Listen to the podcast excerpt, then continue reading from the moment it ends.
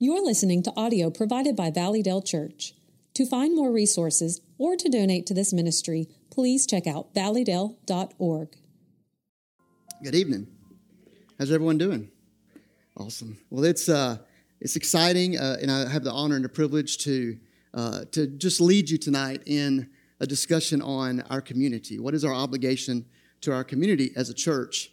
And so, just to kind of give you an overview of tonight, I'm to spend a little bit of time doing my best to share with you what God has been teaching me over the last period of time. Um, and then also, we're going to finish out tonight with a panel. And so I'm looking forward to it. And so I'm praying that the Lord would just bless our time tonight. If you have your Bibles with you, hope you do, turn with me to the book of Nehemiah. We're going to be in chapter 1 of Nehemiah. In the book, uh, When a Nation Forgets God, by Erwin Lutzer. I think Pastor knows him really well. Um, this is back during the Holocaust. And um, there was a church there. He's telling this story in the book. There's a, there's a church, and right beside the church is a train station. And these train, these train stations, the train loads up, they were loading up these Jews, and they're leading them to basically rather their immediate death or they're leading them to concentration camp. And so he tells the story of this church, and the, the church said in this book that they just couldn't bear to hear the sounds of the cries of the Jews. But here's what they did. He says in that book that what they did is they timed their worship so that when the trains would come by was when they would plan their music. When the cries were up really loud that they could hear them, they just turned up the music. He says a quote from this person that he interviews, and this is what they say. They said, I can still hear the trains in my sleep. God forgive me, forgive us all who calls ourselves Christians, yet did nothing to intervene. Now, the truth is, we are not in the middle of the Holocaust. Uh, but here's the thing right outside these doors is a community that is lost. There's a community that is broke, and they're crying out for hope and peace. And we have that answer for this, for this community. The question that we have to ask ourselves, though, is what are we going to do? Are we going to do anything? One of my favorite books of the Bible, one of my favorite persons in the Bible is Nehemiah. In Nehemiah, this story, if, you, if you've studied that Bible, uh, that book, you know that um, it's, uh, God had put Israel into exile for 70 years. 70 years is coming to an end, and God is getting ready to bring his people back into the land. And Nehemiah, the very beginning, hears a report that the city has destroyed. The city walls are down. And as we see, when Nehemiah hears this story, as we see what Nehemiah does, Nehemiah doesn't, he doesn't sit back in his comfortable life.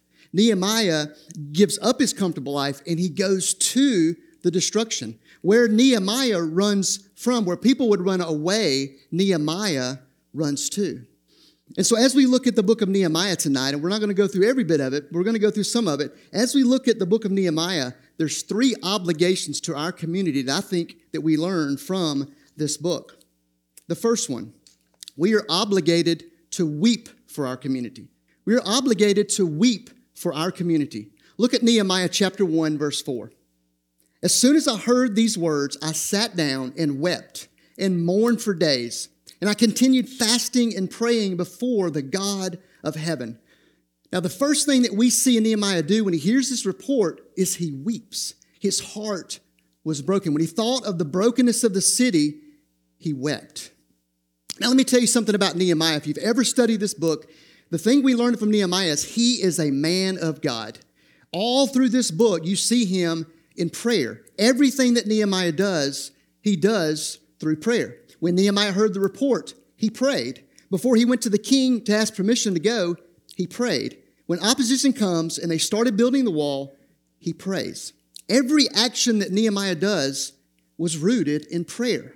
And because he was close to God, because he was a man of God, he was a prayer warrior, is what we would call him, his heart, I believe, was sync with God. Nehemiah's heart was broken for the city because God's heart was broken for the city. In Luke 19, 41 through 47, Jesus is coming into Jerusalem and he sees the brokenness and the, the sinfulness of the city, and it says that Jesus wept. His heart was broken. when Nehemiah looked at the city, his heart was broken. When we look at our city, when you look at our city, is your heart broken? It should be.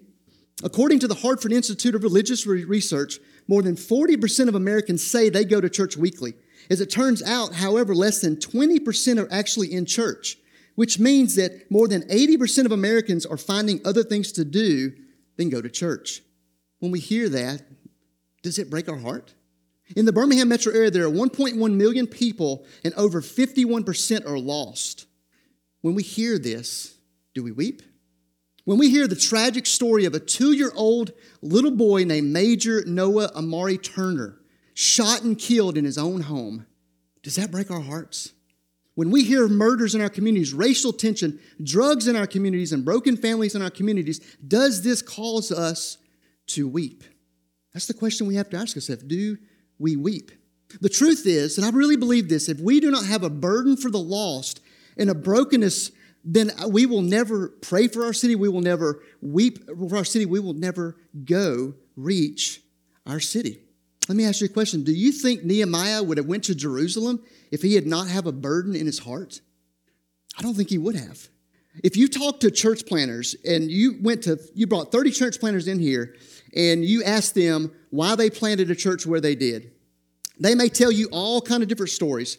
But I promise you, every one of them will have the same story that God sent them to the city that they're at and He broke their heart. They, their heart was broken for the city, and that's exactly where they planted their church. If we want to pray for our city, if we want to go to Syria, our first heart has to be broken for our city. And the way that our heart becomes broken is that we have to be in sync with God. And the way that we're synced with God is by spending time with Him in His Word and then through prayer. Church, if we are not a church that's about God's Word, if we are not a church that's about prayer, we will never ever be a church that is about our community. The second thing is we see in this book is we're obligated to pray for our community. We're obligated to pray for our community. That's the second thing we see Nehemiah do. Nehemiah, when he hears the report, he weeps and then he prays. He knew the power of prayer. He knew that only God could do this. And so he prayed to God. He was a man of prayer. In chapter 1, verse 4, it says that Nehemiah prayed for days. In chapter 1, verse 6, it says that Nehemiah prayed both day and night. Now, watch this. From the time he started to pray to God in chapter 1, which was the month of Kislev, from to the time in chapter 2 when God answered his prayer, which was the month of Nisan, it was about four or five months. So for four or five months, Nehemiah begged God daily and even twice a day to answer his prayers. As Nehemiah prayed, he prayed for two things. The first one, in verse 4, Nehemiah intercedes for the city. That's what we see him doing in chapter in verses 5 through 11. He prays, he intercedes for the city. In verse 6, Nehemiah confesses the people's sin to the Lord. In verse 7, he confesses they had rebelled against God and did not keep his laws. And in verse 9, he reminds God that God promised to restore his people if they would turn from their wickedness and turn back to the Lord. As God's people like Nehemiah, we need to intercede for our city.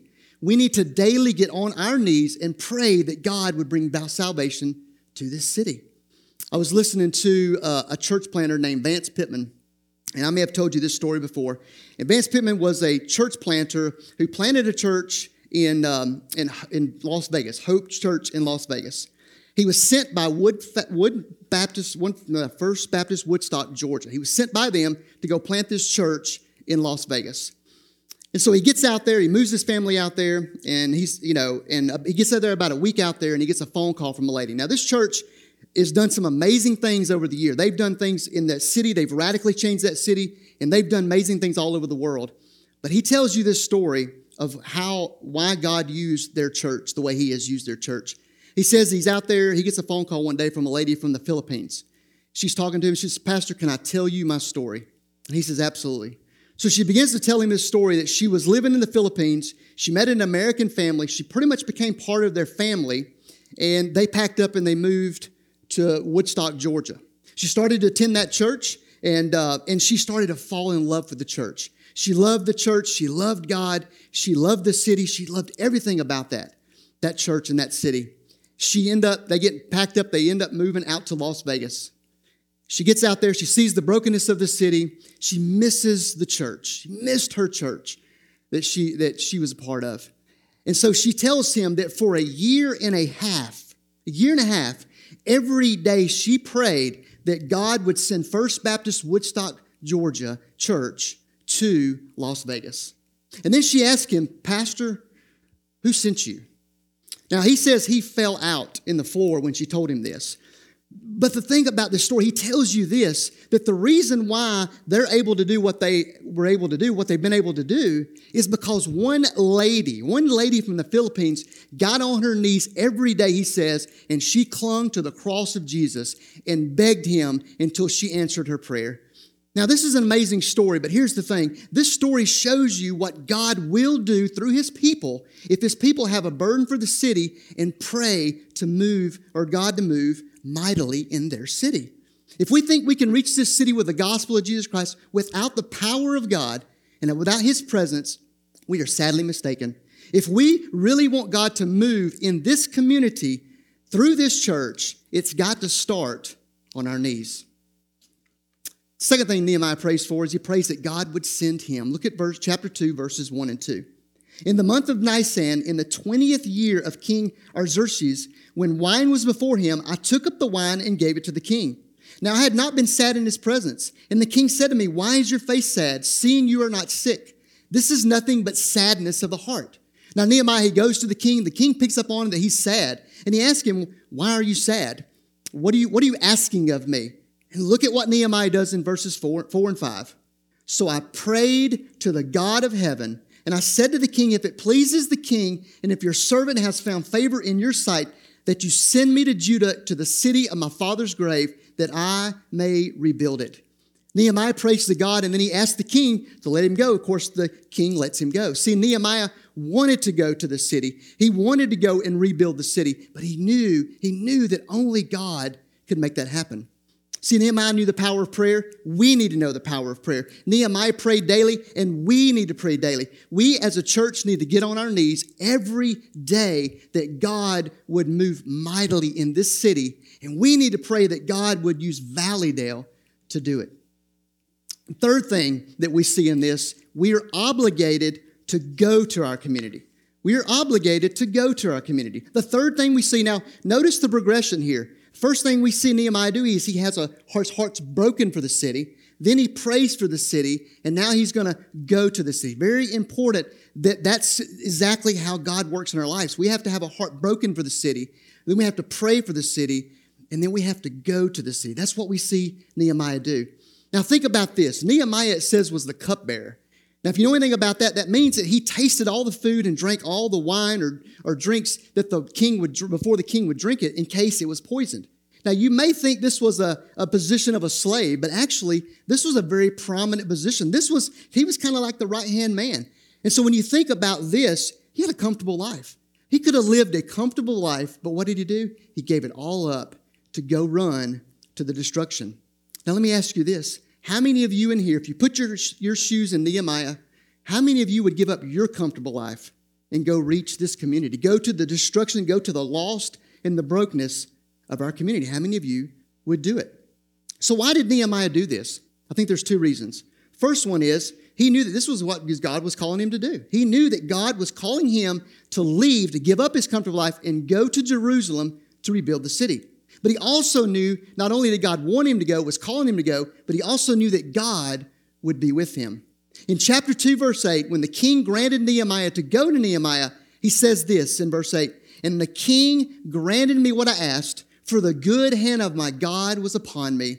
When Nehemiah arrived in Jerusalem, he surveyed the damage and he gathered the people and he told them the plan to rebuild the wall. And in chapter 2, verses 17 18, he says this You see the trouble we are in how Jerusalem lies in ruins with its gates burned. Come, let us build the wall of Jerusalem that we may no longer suffer derision. And I told them the hand of my God that had been upon me for good. And look at verse 20 there in chapter 2. The God of heaven will make us prosper. As they started to rebuild the wall, opposition comes in chapter 4. Nehemiah prays to God. And then in chapter 4, verses 14, Nehemiah says this Do not be afraid of them Remember the Lord who is great and awesome and fights for your brothers and your sons and your daughters and your wives and your homes. And then in verse 20, Nehemiah says this In the place where you hear the sound of the trumpet, rally to us there. Our God will fight for us. See, Nehemiah knew it wouldn't be easy, but he knew that this was exactly what God was calling him to do, and he knew that God would be with him. In the heart of the civil rights movement, Martin Luther King, he found himself at a crossroad. He could stay in the fight or he could get out. He was persecuted. His family begged him to get off, off this effort, to get out of it because he was being persecuted and being hated and being threatened and attacked. But he was drawn to something much bigger. He was drawn by God. And one night, uh, it says that Martin Luther King, in his biography, he says that one night he's weak and he goes to the Lord in prayer and he says this I said, Lord, I'm down here trying to do what's right, but Lord, I must confess that I'm weak. I'm faltering, I'm losing my courage. And it seemed at that moment that I could hear an inner voice saying to me, Martin Luther, stand up for righteousness, stand up for justice, stand up for the truth, and lo, I will be with you even until the end of the world.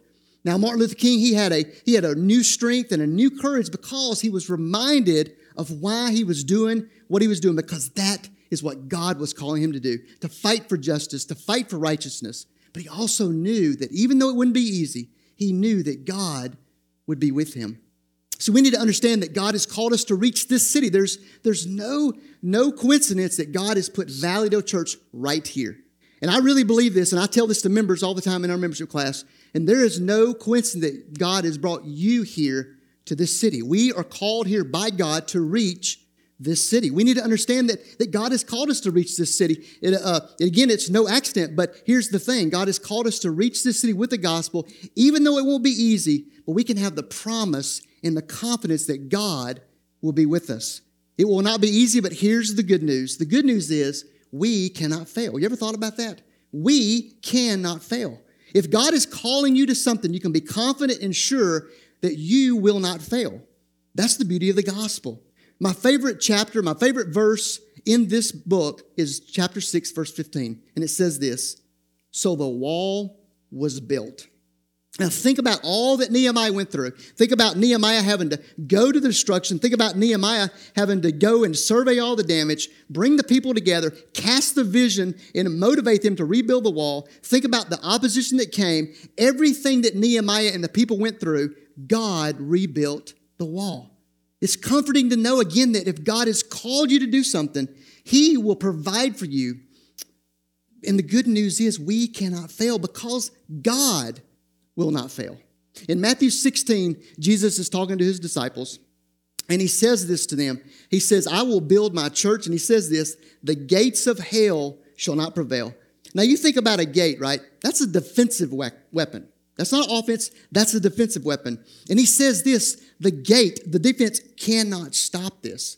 Think about football, right? Football, you have the offense and you have the defense. And Jesus says the gospel is the offense. And he says this the defense cannot stop it. A number of years ago, I was, uh, I was listening, watching a football game, and it was, uh, I think it was Wisconsin, and it was Bret Bielema, if you know that name. And he just destroyed this team. I mean, just beat them like 60 to nothing. And he goes to his press conference and they're all over him about running up the score. And this is what he tells them in that interview. He says, Look, he says, you can criticize me all you want to. And he says this My job is to score. That team's job is to stop me. Now, you may like Bret Bielema and you may not like him, but he's got a point there. His job as the offense is to score. And he says, The other team, their defense, their job is to stop us. That's exactly what Jesus is saying. He's saying that our job, the gospel, is the offense, and the defense cannot stop it. I think one of the problems in churches today, we forgot our position. I think some people in the church think that our position is the spectator, it's to watch. Watch while others do all the work. I think some people in the church think it's the defense, sitting back, waiting. That's not what Jesus tells us. Jesus tells us that we are on the offense. We are to go, and the beauty of the gospel is that we cannot be stopped. In 1791, on John Wesley's deathbed, one of the last letters he ever wrote was a man named, to a man named William Wilberforce. And William Wilberforce, you know that name, he's fighting to abolish the slave trade. And I want, I want you to re- listen to what Wesley tells Wilberforce. Dear sir, unless the divine power has raised you up to be an Athanasius against the world, I see not how you can go through your glorious enterprise in opposing that unpleasant villainy. Unless God has raised you up for this very thing, you will be worn out by the opposition of men and devils. But if God be for you, who can be against you? Go on in the name of God and in the power of his might till even American slavery shall vanish away before it. Now, I don't know how you feel, but I don't think there's a better pregame speech than that right there. I bet Wilberforce was ready to run through a wall when he read that.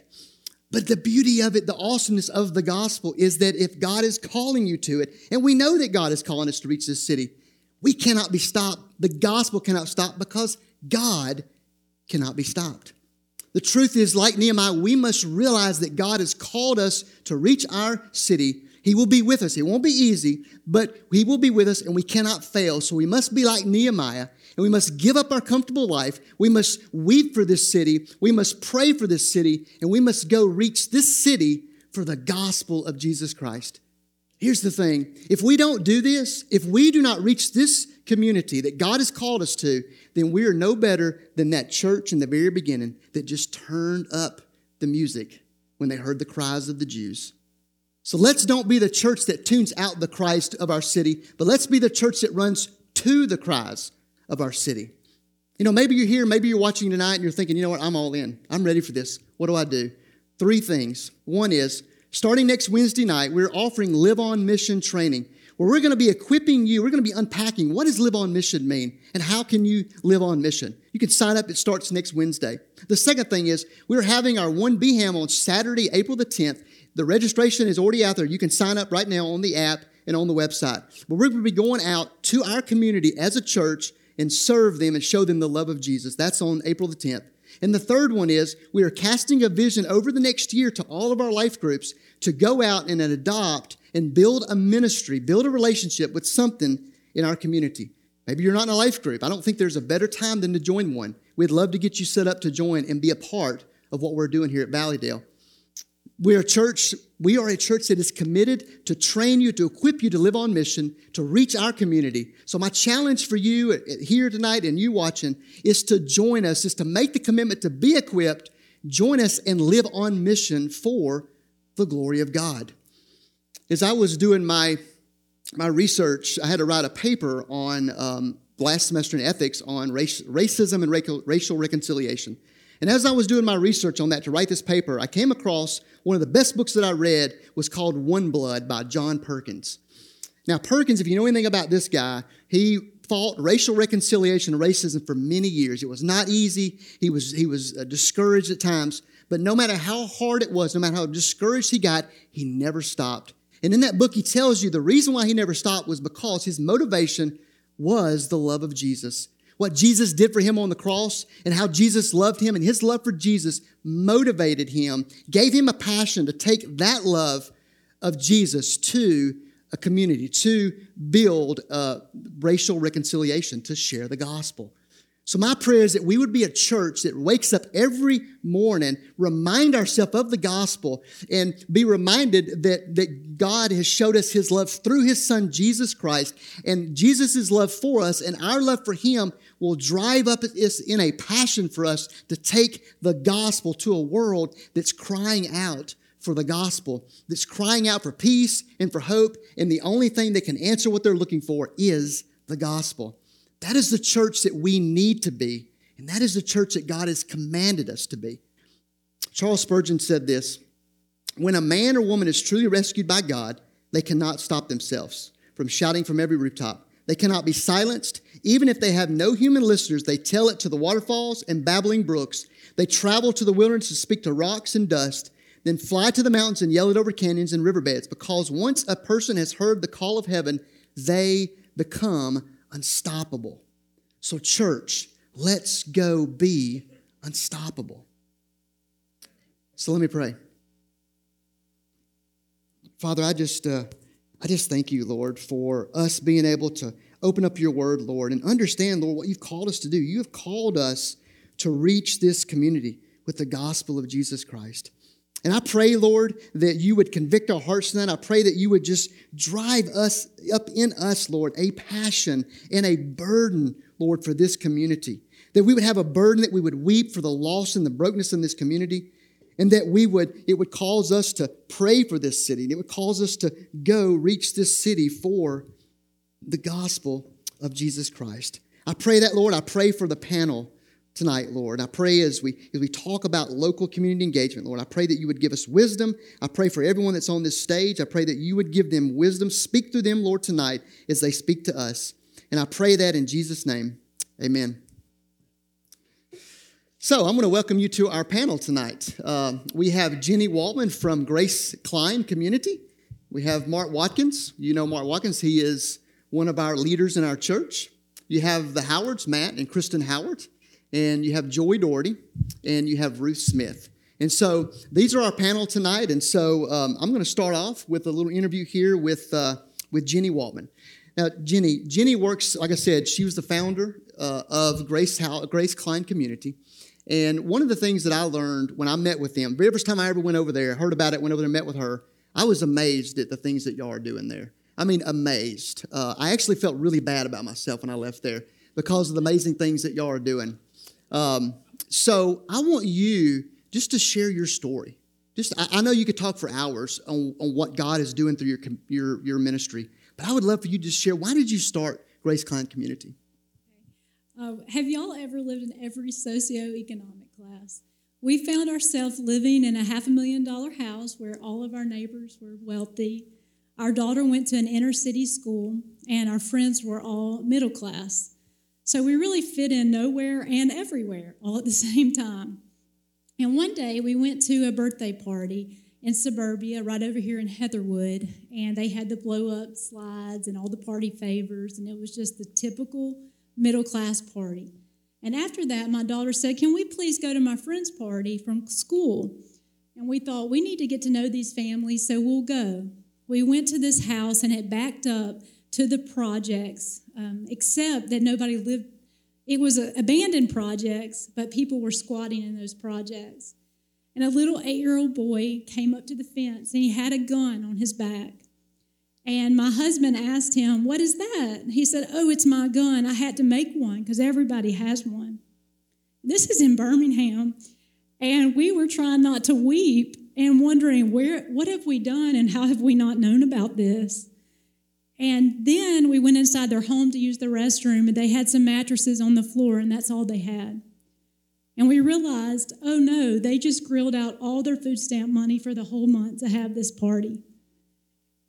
And it was really a moment when you think about James 4:17, when you when it says that we know the good we ought to do, but then when we don't do it, that it's sin for us.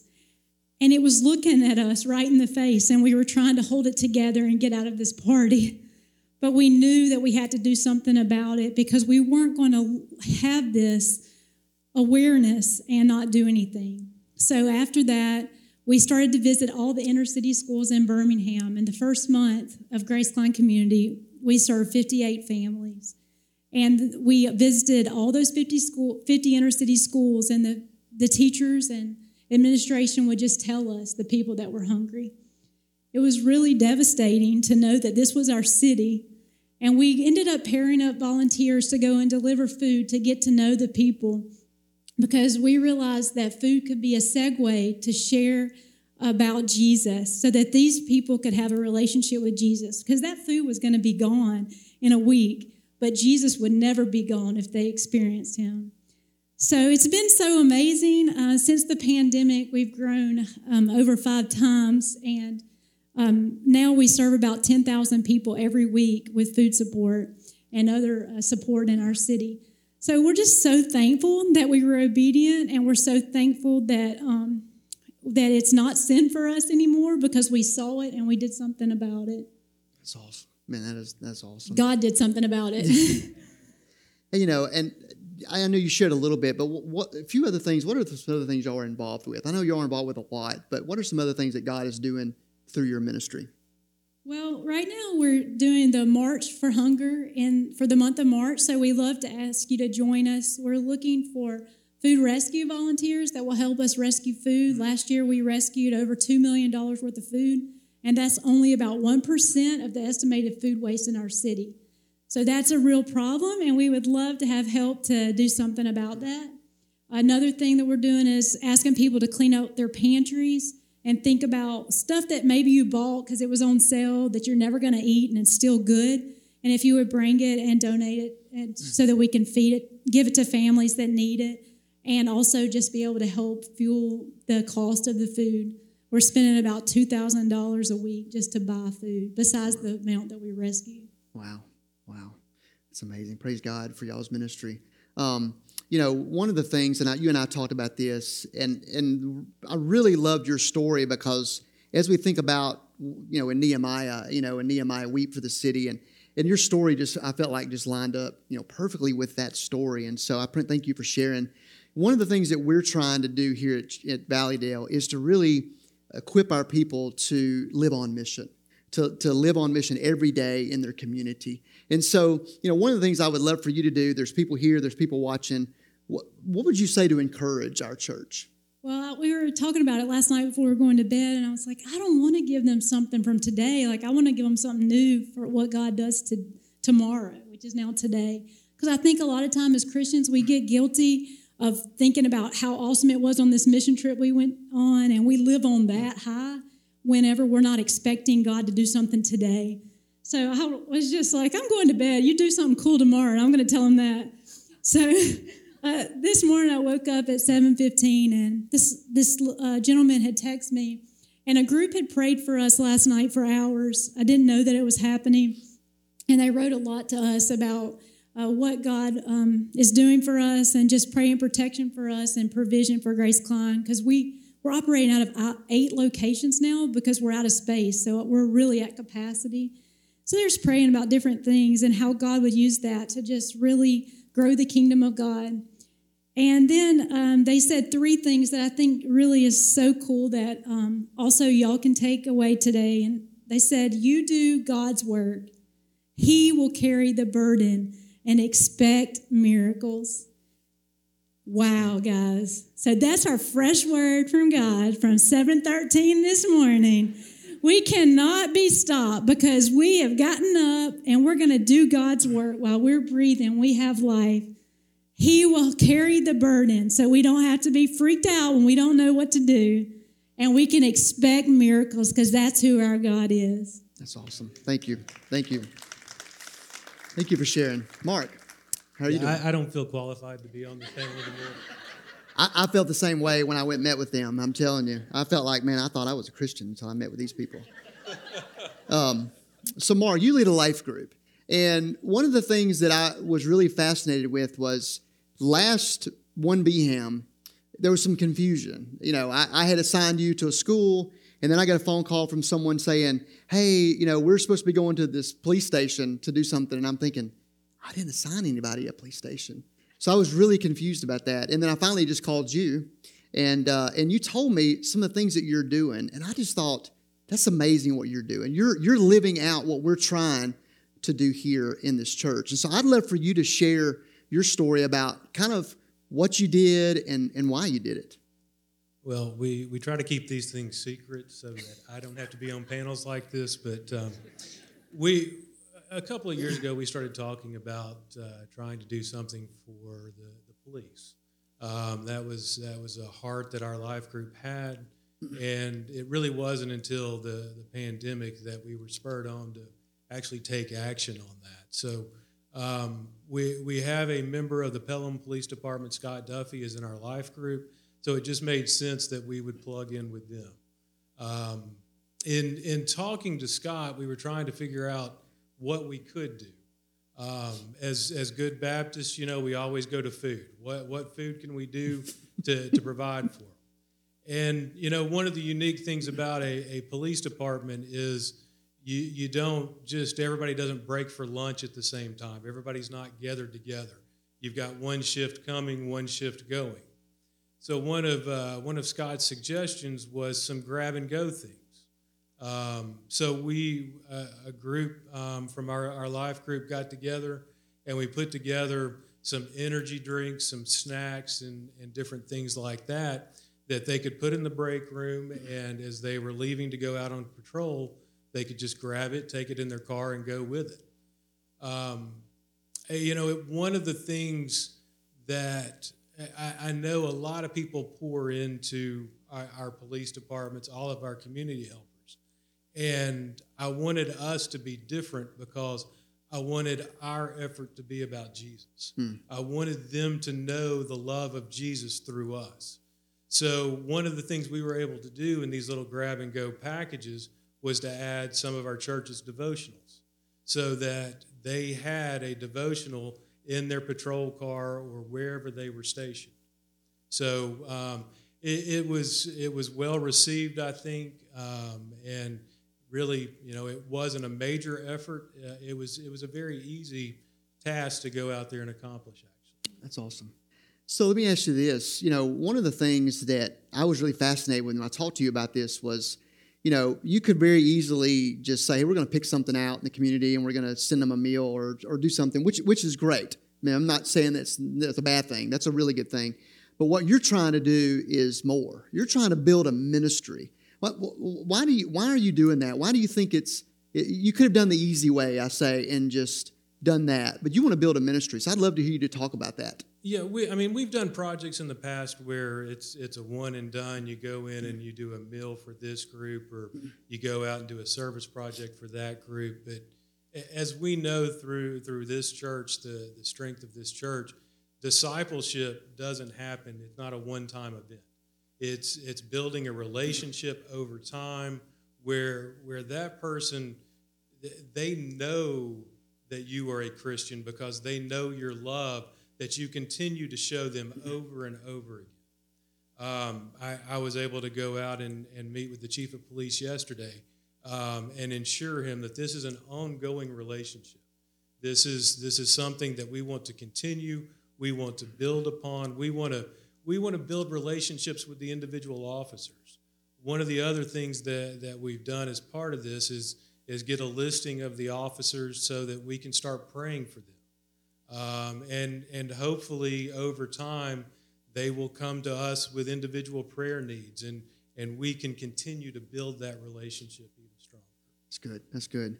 Um, you know, one of the things that I was thinking about tonight is we got a lot of life groups here, and um, and we got life groups that are all great, and and there may be some that are that are doing what you're doing, and and I'm learning as I meet with them, but there may be a life group leader out there that's just you know, man, I really like what Mark's doing. You know, so how what would you how would you encourage that life group leader to do that or that life group to do that, uh, and maybe you maybe give them to give them like what is the first step? Yeah, well, the first step is to do something. Um, you know, it's it's not it's not rocket science. It's making a contact. Fortunately, with, with us, we had Scott in our life group, so we already had that contact established. We, we have another effort where we, we wanted to um, pour into one of the COVID units. Um, one of the guys in our class reached out to a hospital and just made that contact. He went up and dropped off some cookies, and they thought it was the best thing in the world. I, I mean, it, it, it doesn't have to be a major effort. People just appreciate even little things. And, and getting that foot in the door, getting it started, allows you to build upon it to make it something much larger. Awesome. Awesome. Well, we thank you for what you're doing. So thank you, Mark. it's what? It's my group. It's not me. Well, awesome. Well, thank you for sharing. Um, Howard's, Matt, and, and uh, Kristen. How are y'all doing? Okay, we're up here. um, you know, one of the things just talking with y'all about is is families. We're a church that's about family, right? I mean, that's that was came out of our our mission statement, right? We're about family here. And and one of the things that we really want to pour into that is families living on mission. And so I would love to sh- y'all to share with us tonight. What are some things that that y'all do or doing or have done in the community to live on mission as a family? Sure. Well, thanks for uh, having us up here. Um, you know, for us is is you know we, we, we love to serve just just here at church in the community wherever, and so for us, you know, just thinking about our mission statement is generations, you know, helping uh, a busy community know Christ and make him know, you know and, and know more about Him, live for Him, right? And, And so for us, you know, that, that, that term generations is what kind of has called our attention is, you know, we want to provide an example to our kids that, you know, they can hopefully continue to do that. And we can have opportunities to show and share with them while we're doing those things. That's awesome. And so we've had ample opportunities and, and you know, we, we thought of, you know, we've gone on several mission trips, you know, around the country and, uh, but, you know, for us is what do we do locally? What can we do locally?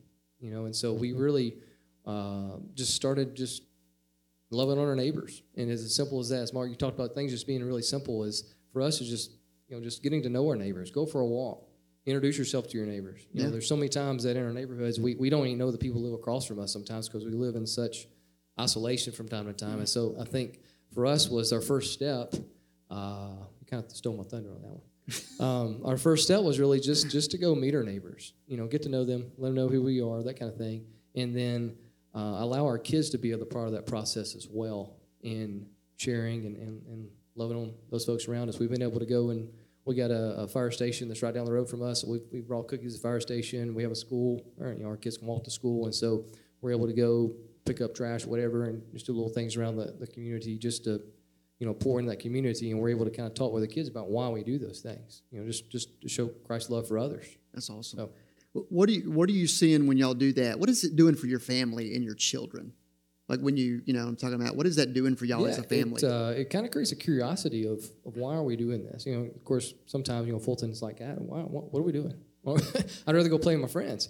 Yeah. But you know, it's just really teaching him that you know it's it's God has called us to serve, and and pouring that into them, and and let them know that that's that's the heart we want to have is to share that with our community because this is where God has put us, and so we want to love those that are that are, we come in contact with each day. Awesome, awesome. Kristen, you want to add anything or? um, I, I mean, really just trying to instill in our kids just to be other centered. You know, I feel like it's so easy for them just to be me, me, me, but they have really taken an investment in this and began to say, let's do something for so and so. We haven't met that person in that house. And so that's really cool to kind of see them begin to step up and take ideas and um, initiate that with our family.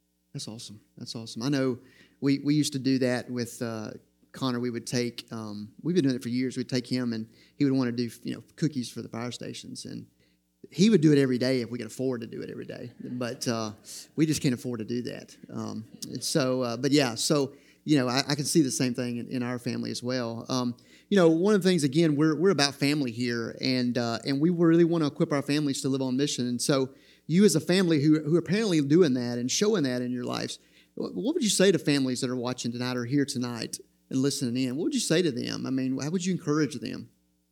Think it's easy for us to say, well, my kids are too young or we're too busy, and um, I think we were in the season of that, and then we finally were like, you know what? It doesn't matter how old our kids are or what we've got going on. We're going to plug them in. We're going to get involved and and um, let them help us come up with ideas and make it fun and serve as a family and um, tell them why we're doing this. So I think anybody can. You know, I mean, doesn't um, take a lot of effort to make a little goodie bag and put it in people's mailboxes or knock on their door and um, so begin to just build relationships. Awesome, awesome. Thank y'all for very much for sharing. So, Joy, um, you know, one of the things that you and I talk a lot about is evangelism. I know you have a heart for evangelism.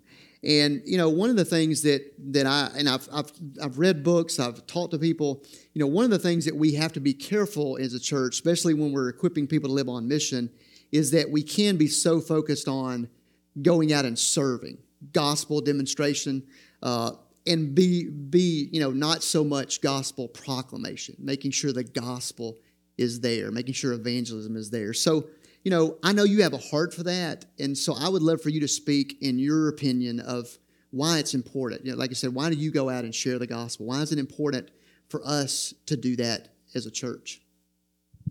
Well, for those of us who um, are here who are believers, like believer, you know what Jesus did for you, and infinitely holy God who, in perfect humility, became our sin, your worst thought, my darkest deed, the collection of all of our selfish motives. He became those things and gave us his righteousness in his place. And if I know that that is available to the people that I encounter on a day by day basis, how could I not tell them about Jesus? Mm, that's good. That's good. You know, and there's there's probably someone you know when you watching tonight, uh, here tonight, you know, is when you hear that word evangelism, it can get real scary, right? Oh, evangelism, that's kind of scary. Um, how did you how do you do that? How did how did you get over that? Did you get over that fear? Because I know that I know someone is wanting to know that. Like how, how do you how do you do it? How do you do it? How do you get away from the fear? Get over the fear of doing that? Well, I'll be honest. I had the shakes before I knocked on my first door. Like door to door evangelism is um, it's very different than um, someone that you know at work or someone where you have the luxury of a relationship. Um, but what I would say, Pat, is that it wasn't me that um, that conquered that fear. It was the Lord. It was the fact that to know Him is to love Him, and to love Him is to obey Him. And so, what I would say to that person is one, just start with prayer. Like the Lord knows your heart, He knows where you are. Um, trust Him with that. But I would say, learn to trust the Holy Spirit with the willingness to obey so that you are in a place where you can, and this is something that I struggle with on a day by day basis and ask the Lord to help me to trust the Holy Spirit to actually act on the promptings that He gives me. It doesn't have to always make sense. I may end up looking like a fool in the end, but ultimately, what's most important is pleasing the Lord and obeying Him in that. Um, awesome. Awesome. Um, you know, one of the things here is, you know, you're one of our singles and um, you know we have we have singles here. We're, we're, growing, I believe, in that in that ministry. And so I would love for you. They're they're hopefully watching tonight or here tonight. I would love for you. What would what would you say to them as you live on mission? You know, you live out your singleness through you know with the gospel through that. How, how would you encourage them?